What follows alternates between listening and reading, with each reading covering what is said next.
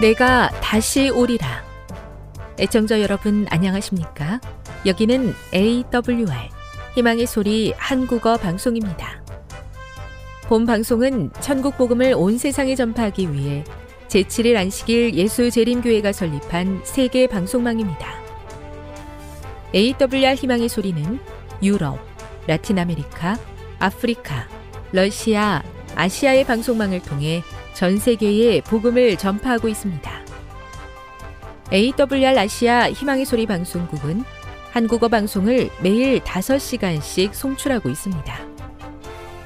희망의 소리 방송은 인터넷과 스마트폰을 통해서도 언제나 청취하실 수 있습니다. 들으실 수 있는 인터넷 주소는 awr.org입니다. 유튜브로는 awr 코리아로 검색하시면 됩니다. 이 시간 희망의 소리 한국어 방송과 함께 보람있고 유익한 시간 되시기 바랍니다. 내가 다시 오리라. 여기는 AWR 희망의 소리 한국어 방송입니다. 주파수 안내입니다. 괌에서 송출하는 우리 방송은 한국 표준시로 새벽 1시 30분에 11,955kHz로 새벽 2시 30분에 15,530kHz로 새벽 5시에 9,700kHz로 3회에 걸쳐 송출하고 있습니다. 스리랑카에서 송출하는 우리 방송은 한국 표준시로 새벽 4시에 9,765kHz로 우즈베키스탄에서는 밤 9시에 15,530kHz로 타지키스탄에서는 밤 9시에 15,515kHz로 각각 1시간씩 방송하고 있습니다. 애청자 여러분의 많은 청취 바랍니다.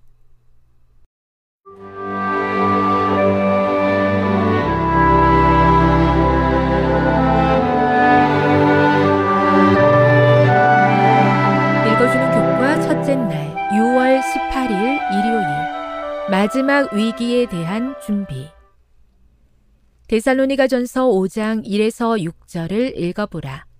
사도 바울은 인류 역사의 마지막 날에 관해 우리에게 어떤 권고를 하는가?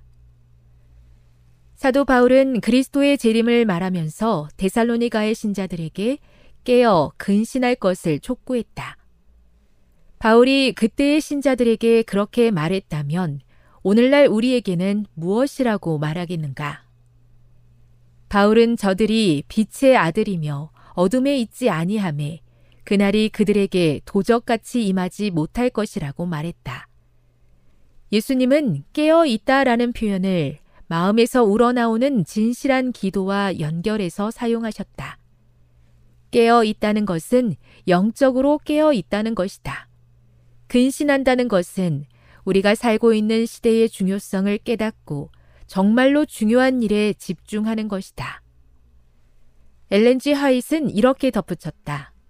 진리를 알고 있는 우리들은 세상에 조만간 일어나려고 하는 엄청난 충격에 대비하고 있어야 한다.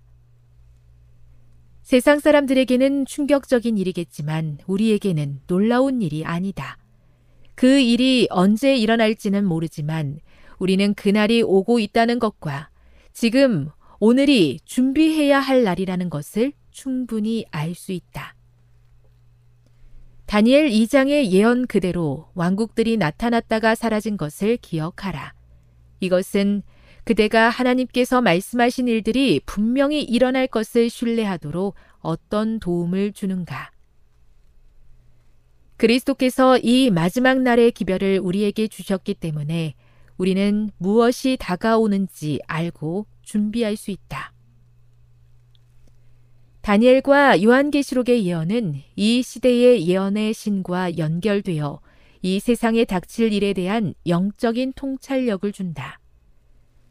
하나님의 예언의 말씀은 구원의 역사를 미리 설명하고 다니엘 2장은 우리가 하나님을 신뢰할 수 있다는 강력하고 합리적인 증거를 제공한다. 교훈입니다. 하나님의 날은 분명히 다가오고 있으며 그것을 준비해야 하는 날은 오늘이다. 성경은 우리에게 진실하게 기도하며 깨어 있어 준비하라고 권면한다. 묵상. 바울은 다른 사람들처럼 자지 말고 깨어 있으라고 권면합니다.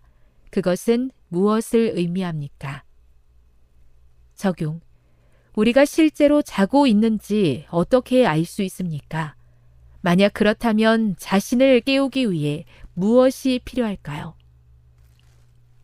영감의 교훈입니다. 하나님의 날을 위해 항상 준비해야. 하나님의 날은 온 땅에 거하는 모든 사람에게 덕과 같이 임할 것이다. 그날은 기웃거리는 도적처럼 그들에게 닥칠 것이다. 만일 집주인이 도적이 어느 경점에 올 줄을 알았더면 깨어 있어 그 집을 뚫지 못하게 하였으리라. 습관적으로 살펴보는 것이 우리의 유일한 안전책이다. 우리는 항상 준비되어 있어서 그날이 도둑처럼 임하지 않도록 해야 한다. 목사와 복음 교역자에게 보내는 증언 233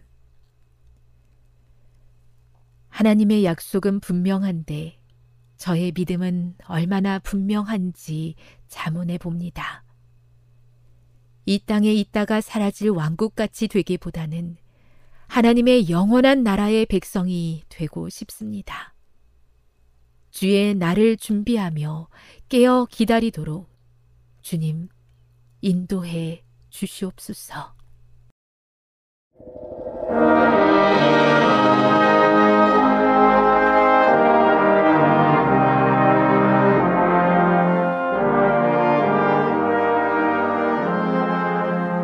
희망의 소리 청취자 여러분. 주 안에서 평안하셨습니까? 방송을 통해 여러분들을 만나게 되어 기쁩니다. 저는 박용범 목사입니다. 이 시간 하나님의 은혜가 우리 모두에게 함께 하시기를 바랍니다.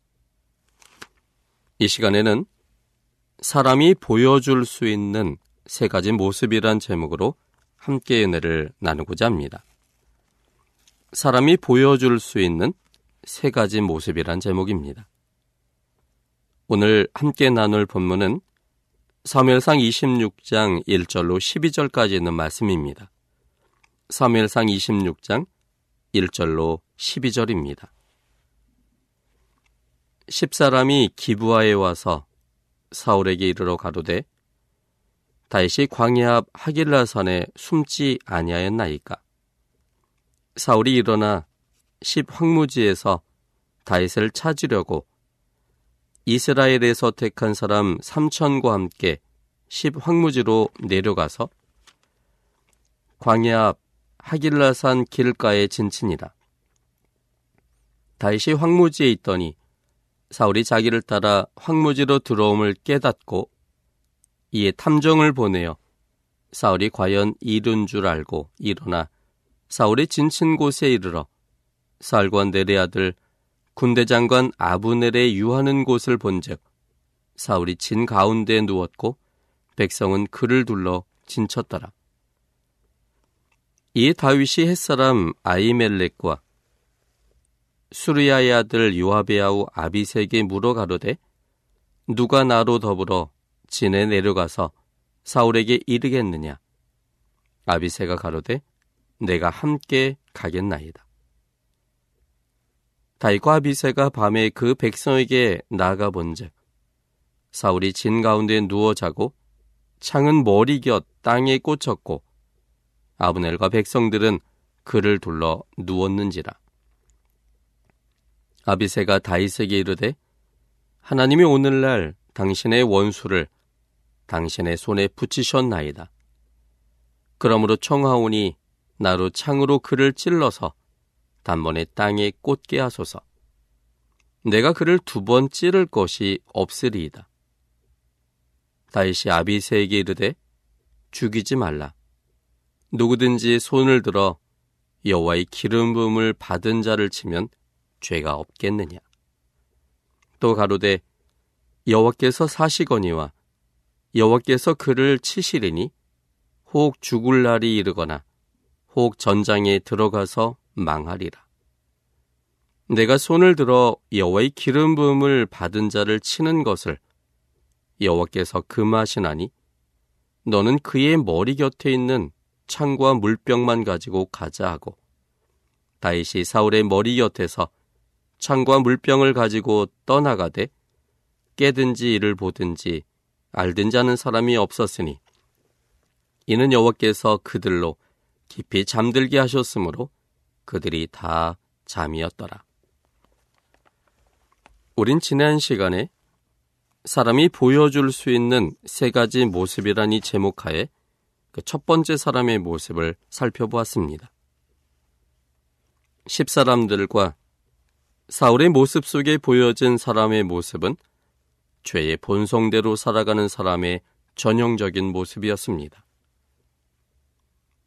죄의 본성인 교만과 이기심으로 그들은 똑같은 일을 반복하는 그러한 모습을 볼 수 있었고, 그것은 결국 우리 스스로의 힘으로는 죄의 본성의 에너지에서 자유로울 수 없다는 사실을 살펴봤습니다.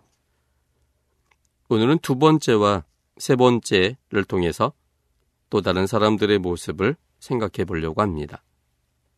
둘째는 하나님께 속했으면서도 때때로 자신의 의지대로 살아가는 사람의 모습을 볼 수 있습니다. 하나님께 속했으면서도 때때로 자신의 의지대로 살아가는 사람의 모습을 볼 수 있습니다. 7절과 8절입니다. 사무엘상 26장 7절 8절입니다.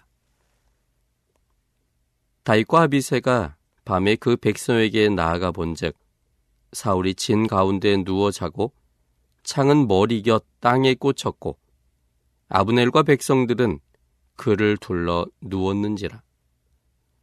아비세가 다윗에게 이르되 하나님이 오늘날 당신의 원수를 당신의 손에 붙이셨나이다.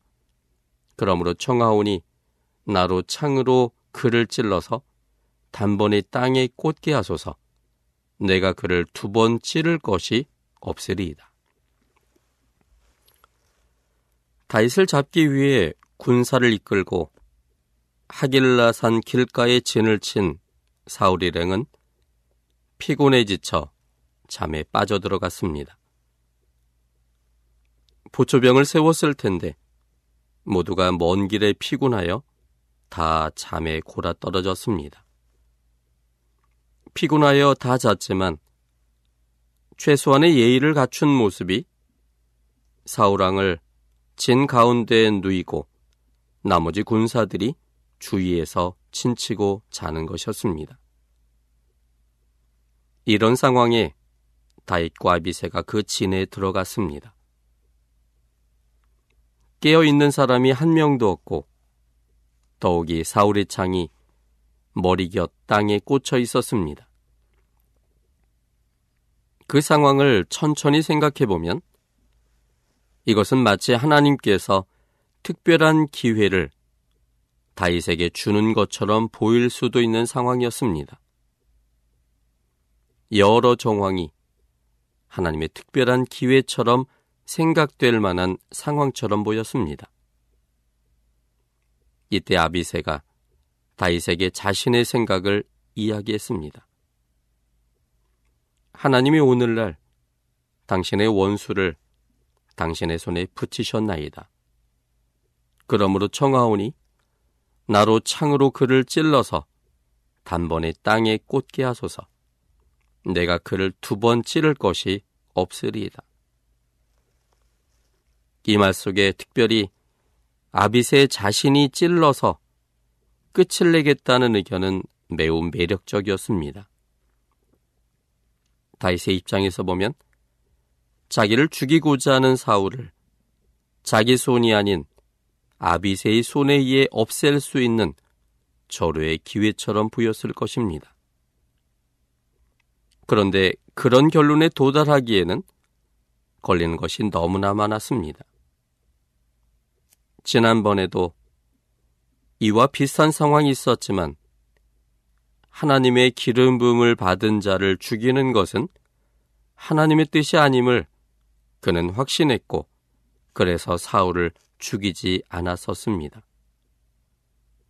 뿐만 아니라 사울 문제에 대한 확실한 대처 방법을 자신을 따르는 모든 사람들에게 이미 선언했었습니다.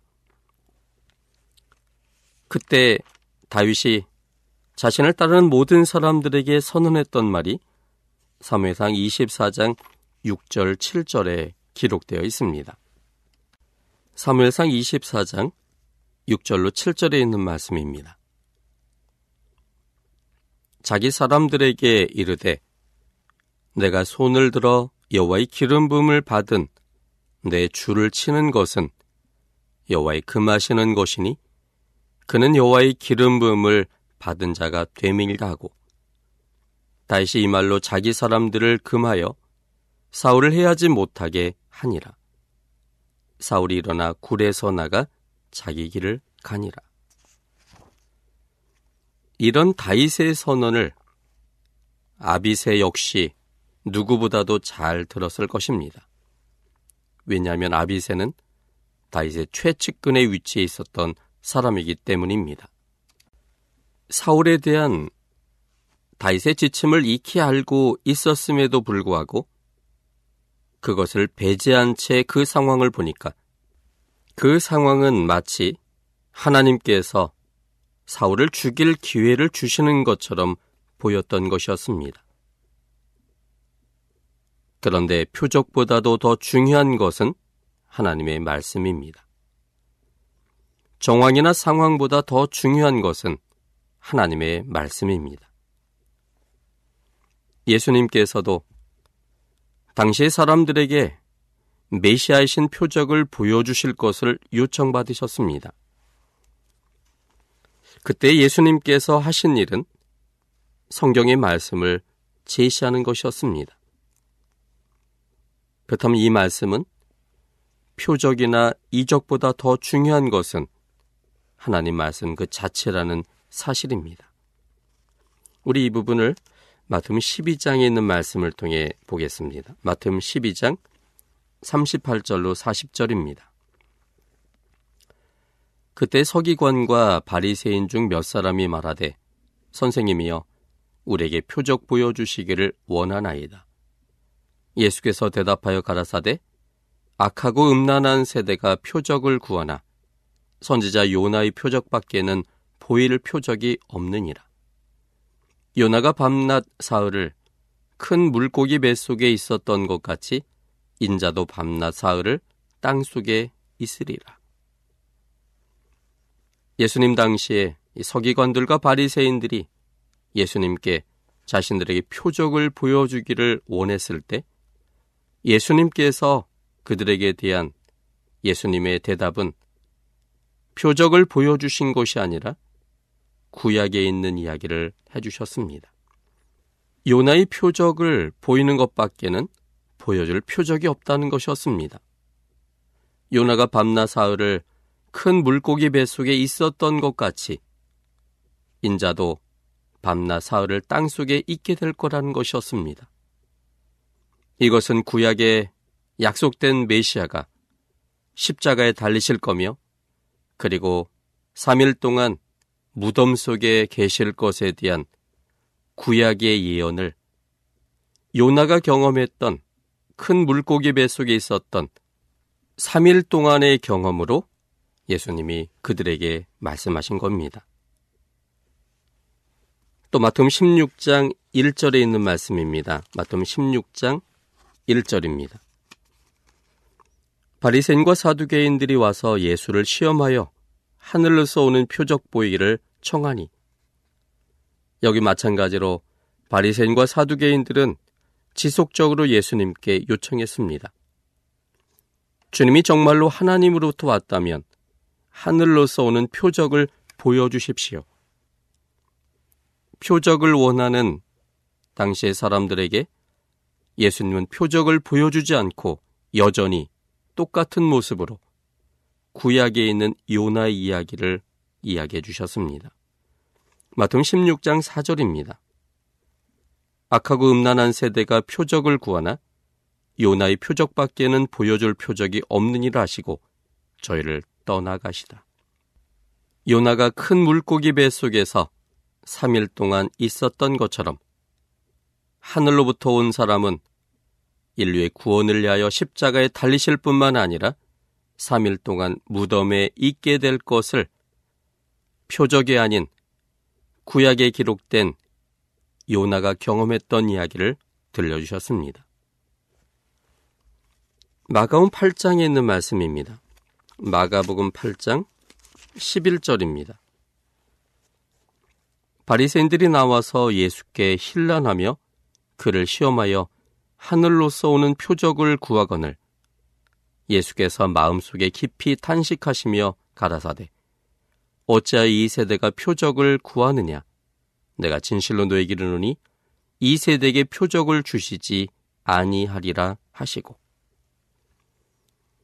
왜 예수님은 바리새인들이 끊임없이 하늘로부터 오는 표적을 보여달라고 요청했을 때 예수님은 이 표적 보여주시기를 원치 않으셨을까요? 예수님의 이 말씀에 보면 이 세대에게 표적을 주시지 아니하리라라고 말씀하고 계십니다.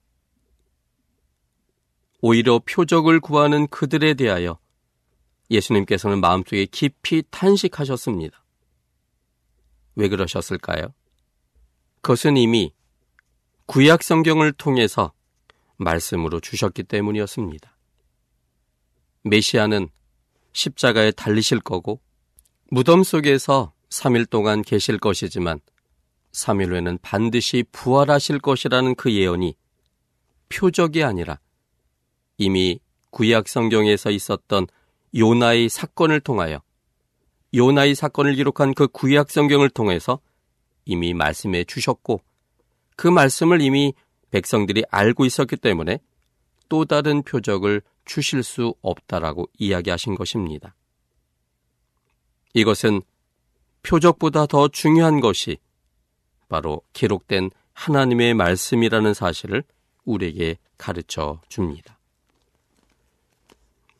아비세처럼 하나님 편에 속했고 다이 편에 속했지만 말씀이 아닌 상황과 정황을 신뢰하면 말씀과 다른 결정을 내릴 수도 있음을 우리는 명심해야 합니다.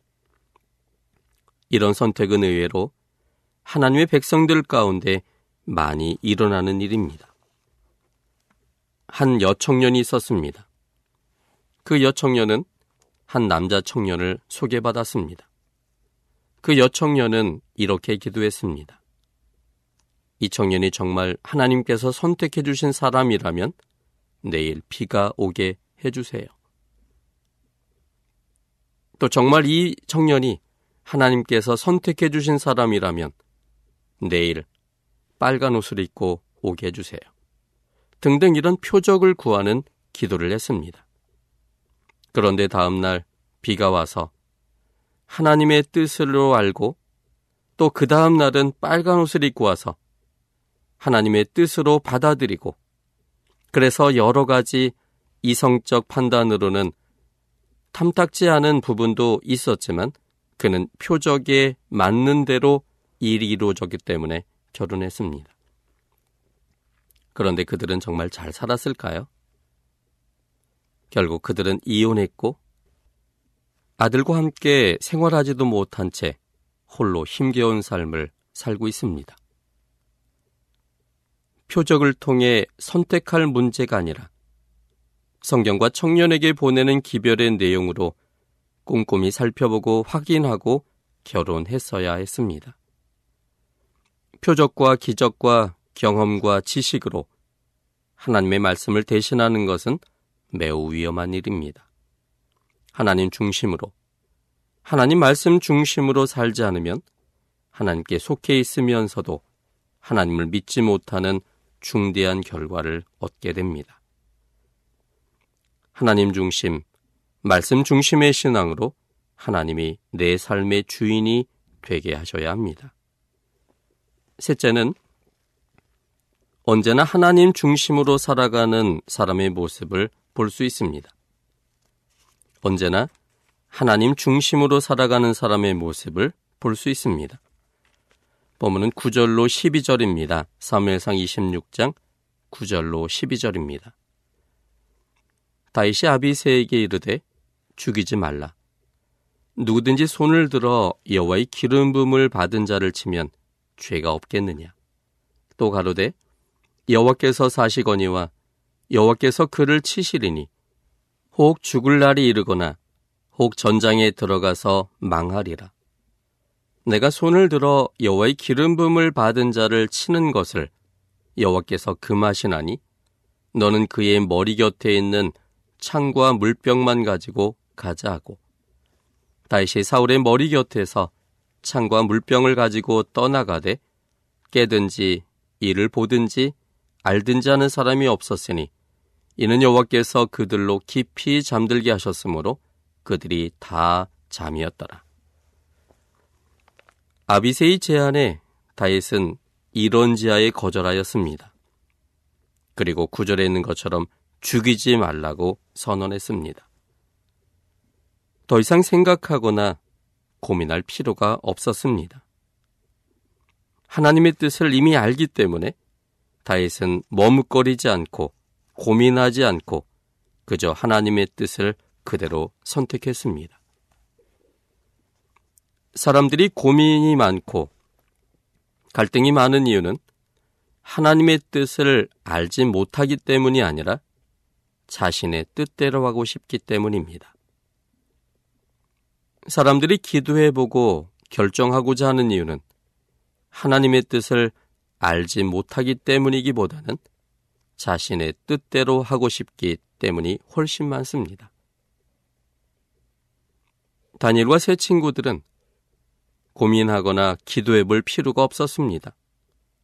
왜냐하면 그들은 하나님의 뜻을 알고 있었고 하나님의 뜻을 선택하기를 즐겨하는 사람이었기 때문이었습니다. 그들은 고민하는 대신에 그리고 기도해 보는 대신에 그들이 평상시 알고 있던 그대로로 결심하고 실행만 하면 됐습니다. 우리 다니엘서 1장 8절에 있는 말씀을 보겠습니다. 다니엘서 1장 8절입니다.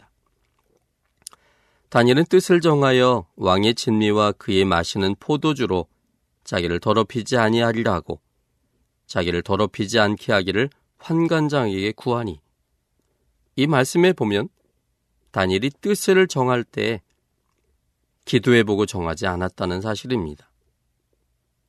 그의 뜻은 이미 포로로 잡혀오기 전에 가지고 있었던 뜻이었습니다.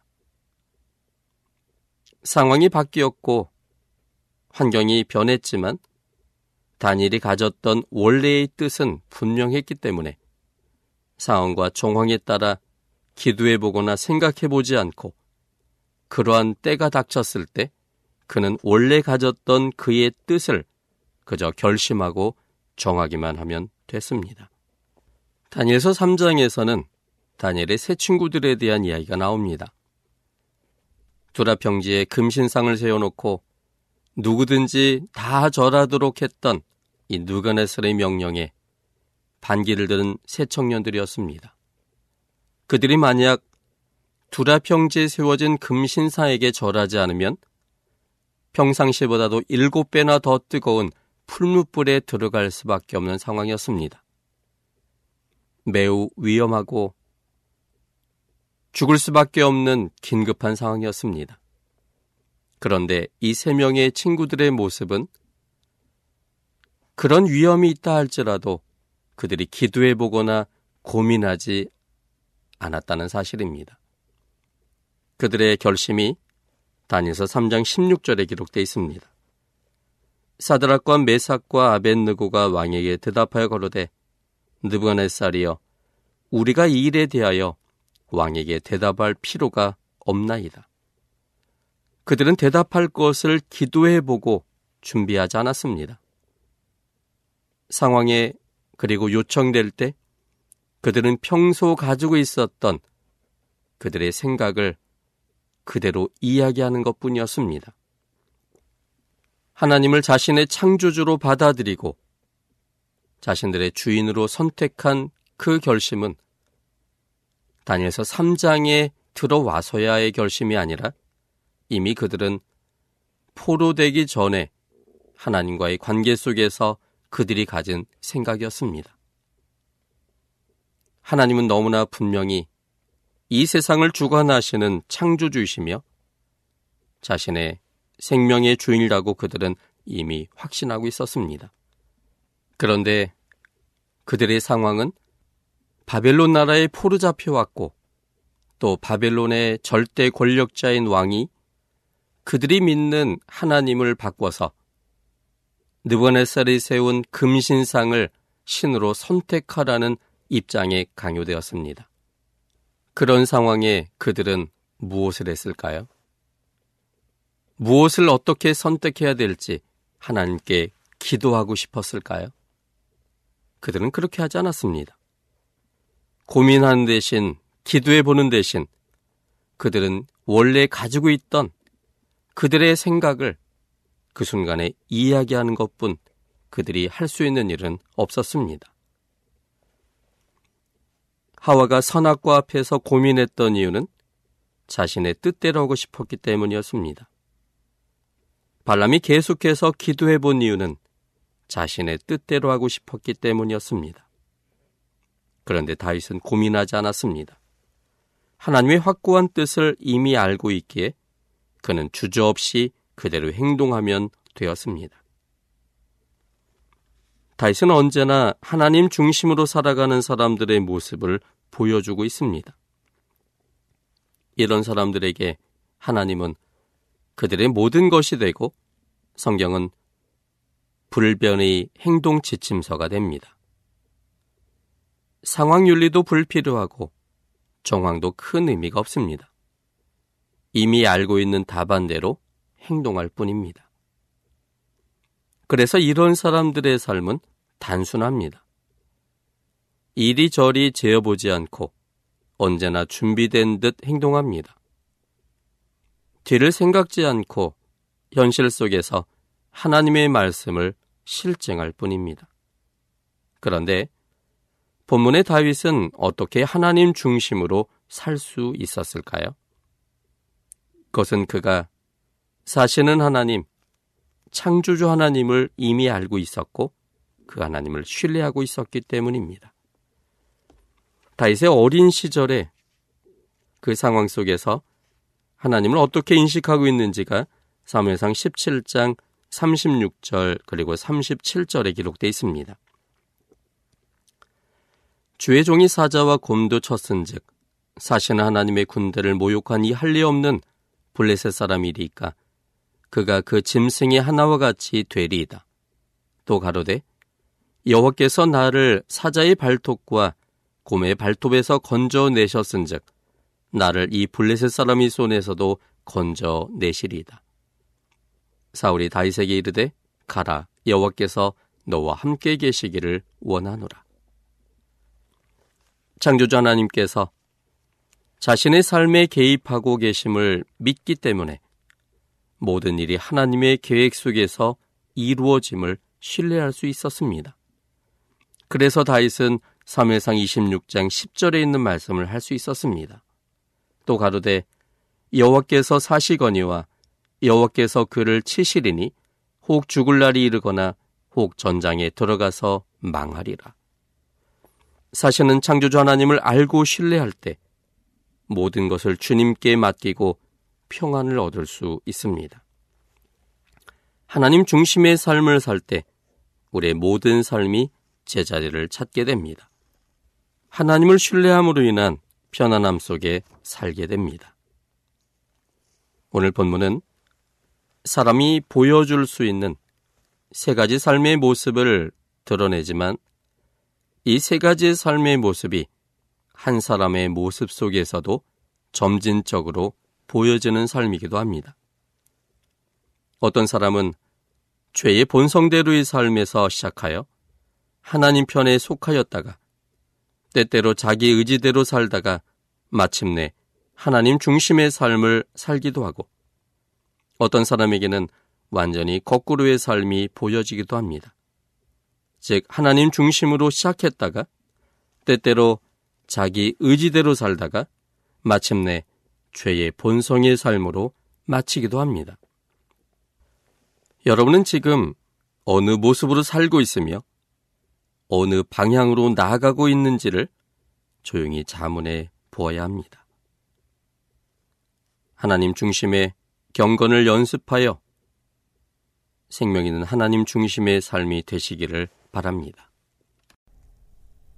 지금 여러분께서는 AWR 희망의 소리 한국어 방송을 듣고 계십니다.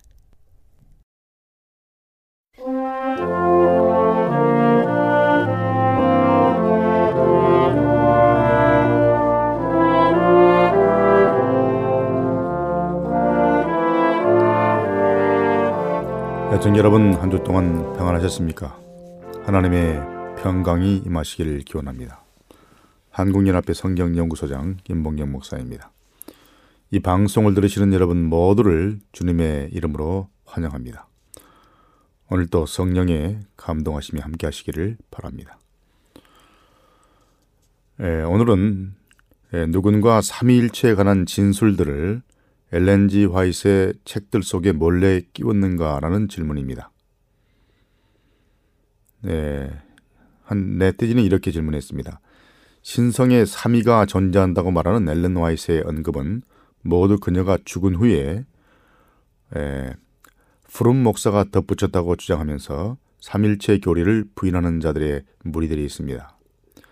그들은 이러한 화이트의 삼일체 진술들이 그녀의 원본에는 없었는데 다른 사람들이 화이세 글에 끼워 넣었다고 말합니다.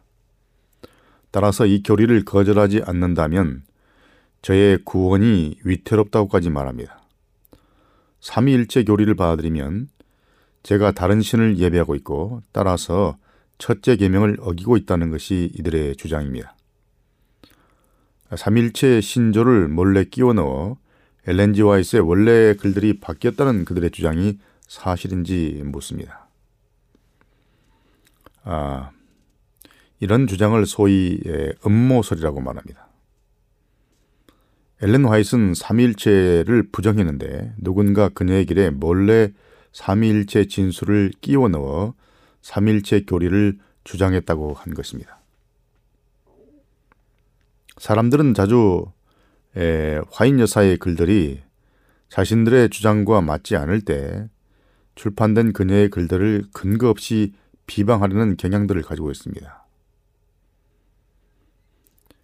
에, 외선급한 프롬 목사에겐 화인 여사가 죽은 후에 그녀의 글들을 변경할 권한이 없었고 엘렌 화이트의 아들인 윌리 화이트과 그를 이은 에, 에, 엘렌 화이트의 손자인 아서 화이트를 포함하여 포함하는 엘렌 화이트 유산관리 위원들도 그렇게 하라고 허용된 일이 없습니다. 에, 언급한 대로 위에서 언급한 대로 복음전도 613쪽에서 617쪽에 3일체 문제와 관련된 진술들을 다 함께 모아놓았습니다. 성령의 신성과 인격성 또는 개체성에 관한 진술 하나가 616쪽, 17쪽에 나옵니다. 흔히 삼일체의 교리를 부인하는 자들은 성령이 하나의 개체, 곧 신성을 이루는 한 분 하나님이라고 말하는 대신에 성령을 하나의 하나님의 어떤 능력의 표현이라고 말합니다. 화인 여사의 진술들은 이런 견해와는 명백히 다릅니다. 그러면 이런 진술들을 그녀가 직접 썼을까요? 아니면 다른 사람이 거기다가 몰래 끼워 넣었을까요?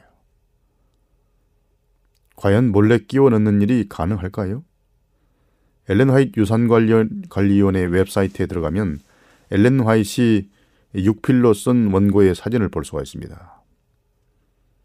그 사진을 클릭하여 확대하면 자세히 볼 수 있습니다.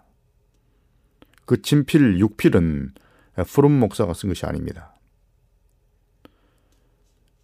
1800년대부터 엘렌 화이트이 3일째 진술을 쏟아내기 시작했을 때 당시에도 화이트부인의 그런 3일째 진술을 의하게 생각한 이들이 있었습니다. 전하는 바에 따르면 당시 청년이었던 M.L. 앤드레슨 목사가 그도 그런 진술이 의하여서 직접 멀리까지 화인 여사를 찾아가 그런 화이트의 삼일체 진술이 그녀 자신의 것인지를 물었을 때 분명하게 그렇다고 답했습니다. 사람들이 화이트를 음해하기 위해 퍼뜨리는 이런 음모설에 넘어가 성경의 명백한 가르침인 삼일체 교리를 부정하는 건 매우 안타까운 일입니다. 말세는 예언의 선물을 오도하고 오용하고 비방하고 저버리는 일들이 비일비재 일어나게 될 것은 이미 예견한 예견된 것입니다. 이와 관련된 이런 질문도 있습니다. 삼일체에 관한 다른 인용문들의 육필 원고도 볼 수 있을까요? 복음전도에 있는 다음의 인용문들의 원본을 에, 말합니다. 예를 들면 하늘에는 이와 같이 살아계신 세 분이 있는데 라는 진술 그 다음에 하나님께서는 하나의 개체를 가지고 계신 것과 마찬가지로 하나의 개체를 가지고 계신 성령께서 이 땅을 거닐고 계시다는 사실을 깨달아야 할 필요가 있다. 또는 신성의 제3위신 성령 안에서 하나님의 능력으로 억제된 또는 우리는 하늘에 계신 세물의 가장 높은 권능과 연합해야 한다. 이런 분명한 삼위를 나타내는 three person, 세 분의 하나님, 세 인격체와 개체성을 가진 세 분의 하나님을 언급하는 명백한 진술들입니다. 그러나 음모론을 믿는 사람들은 어떻게든 이런 삼일체 진술을 반박하려고 하고 있습니다. 그러니까 삼위일체에 관한 질문을 생산을 건 문제로 삼는 자들은 자신들의 그런 반삼일체적 신조를 유지하기 위해서 어떤 음모 이론을 조작해야 할 겁니다. 이 경우에 그들은 예컨대 푸른 목사 같은 사람들이 화인 여사의 글들을 바꾼 주모자라고 생각하고 사람들이 출판된 자료들을 믿지 못하도록 움직이고 있습니다. 이런 음모를 이런 거짓 음모를 완전히 반박하기란 불가능합니다. 왜냐하면 음모를 믿기 원하는 사람들이 그 음, 음모를 더 확대하고 더 거짓으로 확대하여 그들을 반박하는 증거를 대는 사람들도 음모자와 연루시켜 버리기 때문입니다. 자신들을 반박하면 그들도 음모자라고 말하는 것입니다. 그들이 보기엔 모든 것이 다 거짓으로 오염되어 있어 보입니다. 위에서 언급한 진술들은 물론 출판된 자료들입니다. 특별증은 B 7번은 1906년에 출판되었습니다. 그런데 푸른 목사는 1890년에 태어났고 이 진술이 처음 출판되었을 당시 그는 16세에 불과한 소년이었습니다. 상식적으로 그런 나이에 그가 삼일체를 알고 삼일체에 대한 화이세 진술과 원고를 바꿨다고 생각하는 것이 상식일까요? 아마 그렇게 할 수 없었을 것입니다. 그렇게 할 생각도 없었을 것이고 그런 나이도 아니었습니다. 복음전도에 나와 있는 것은 1906년에 팸플릿 형식으로 출판된 자료의 단어 하나하나를 그대로 반영한 것입니다. 또 위에서 말한 특별 증언 A 10번에 있는 것도 마찬가지입니다. 그것은 1897년에 출판되었고 그때 푸른 목사는 불과 7살밖에 되지 않은 아이였습니다. 그런 어린 나이에 그런 삼일체 관한 교리를 조작했다는 건 상식적으로 믿을 수 없는 이야기 아닙니까? 여러분 스스로 판단해 보시기 바랍니다. 예, 성경과 재림교 역사와 예언의 신에 나타난 삼일체에 관한 책이 예, 한국연합회 성경연구소 자료로 이미 출판되어 있습니다. 거기에 이런 예, 역사와 음모의 설에 관한 예, 그리고 예언의 신에 나타난 모든 삼일체 진술 그 다음에 성경적 삼일체에 관한 교리 이것이 총 정리되어 있는 좋은 책이 나와 있습니다. 여러분 그 책을 구해서 참고하시기 바랍니다. 예, 그럼 다음 주제로 넘어가 보겠습니다. 엘렌 화이시 기록한 책 중에서 가장 중요한 책들의 내용은 변경되었는가라는 매우 예, 좀 근본적인 질문입니다. 과연 그럴까요? 교회가 엘렌 지 화이트의 글들의 내용을 바꿨다고 예, 비방하는 예, 사람들은 여러 가지 것을 혼동하고 있는 것으로 보입니다. 예를 들어 교회 지도자들이 각 시대의 대쟁투의 예, 원래 내용을 바꿨다는 것을 나타내 보기 위해서 그들이 인용하는 대총회의 결의사항은 사실 그들이 선호하는 각 시대의 대쟁투 판이 기록되기 전에 이루어진 것입니다. 이미 오래 전에 결의사항인데 그들은 그 결의사항을 보고 에, 내용을 바꿨다고 생각하는 것입니다. 어떻게 엘렌 화인 여사가 그 책을 기록하기도 전에 대총회가 결의하여 그 책의 내용을 바꿀 수 있겠습니까? 사실, 사실 이런 사람들이 인용한 결의사항도 각 시대의 대쟁투와는 사실 아무런 관련성도 없고 사실 교회 증언을 개정하는 것과 관련된 것입니다. 에, 교회 증언 원판이 지금도 있고요. 특히 교회 증언 가운데 앞부분의 것들은 대총회의 결의가 지적하는 대로 황급하게 출판되었음을 보여줍니다. 그래서 그것들이 표준적으로 어, 잘 정리된 것으로 되기 위해서는 교정이 불가피했습니다. 기록자가 사용해야 할 단어들을 하나하나 그대로 받아 쓰도록 영감이 임한 게 아니기 때문이죠. 기록자의 사상에 영감이 임하고 또 그 인격이 임하고 또 계시를 통해서 여러 가지를 보았습니다. 그래서 그런 영감에 관한 개념을 대총회가 공식적으로 발표를 했습니다. 그래서 그녀도 단어나 문법 등의 개정에 대한 반대를 표명하지 않았습니다. 단어가 실수가 될 수 있고 좀 어설픈 표현이 있을 수 있고 문법이 잘못된 것이 있을 수 있다는 것을 인정하고 그것들을 수정하고 개정하려는 작업을 한 것입니다. 그럼 이 작업의 대부분은 엘렌 화잇의 문, 문서 어, 문필 조력자인 메리언 데이비스에 의해 이루어졌습니다. 가려 뽑은 기별 3권 96쪽에서 90, 98쪽을 보면 엘렌 화잇이 교회 증언의 개정에 관해 유라이아 스미스에게 편지한 것을 볼 수 있습니다. 97쪽에 있는 세 문단 가운데 일부를 인용하면 이렇습니다. 가능하면 모든 결함이 우리의 모든 출판물에서 제거되어야 합니다. 진리가 드러나고 퍼져나갈수록 출판물을 완전하게 만드는데 각별한 주의를 기울여야 합니다. 사용된 표현이 최선의 것이 아닐 경우에는 그것을 교정하거나 문법에 맞게 고치기를 바랍니다. 저는 매 경우마다 의미를 훼손하지 않을 수만 있다면 그렇게 해야 한다고 믿고 있습니다. 저는 개정된 교회 증언과 관련된 문제에 마음을 기울였습니다. 우리는 더욱 비평적으로 그것들을 살펴보았습니다. 저는 나의 형제들이 생각하는 것처럼 그 문제를 보지 않습니다.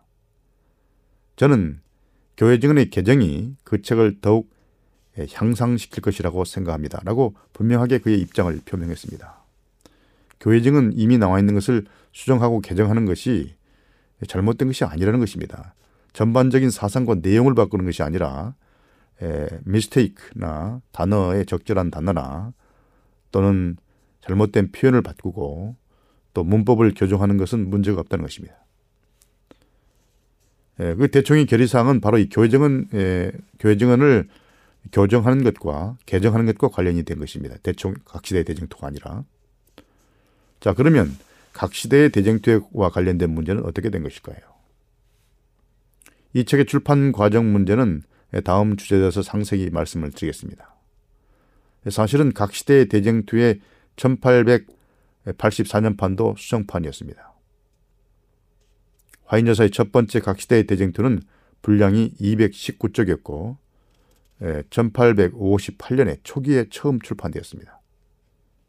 예, 그것은 루시퍼의 타락으로부터 이야기를 시작하여 마지막 때까지를 다뤘습니다. 아주 요약적인 것이죠. 현재 우리는 그것을 영적 선물, spiritual gifts, 일권이라고 말하고 있습니다. 영적 선물 일권이라는 책이 1858년에 출판되었고 그것이 바로 에, 말하자면 각 시대 대쟁투의 전신이고 대쟁투 총소의 요약판인 것입니다. 화인 여사는 1864년에 출판된 영적 선물 제3권과 4권에서 그 1권에서 한 이야기를 확대했습니다. 그런 후에 1870년대에 그녀는 그것을 좀 더 확대하기 시작했습니다. 그렇게 하여 1870년대에 현재 우리가 예언의 신, 다시 말하면 The Spirit of Prophecy라는 책이 있는데요.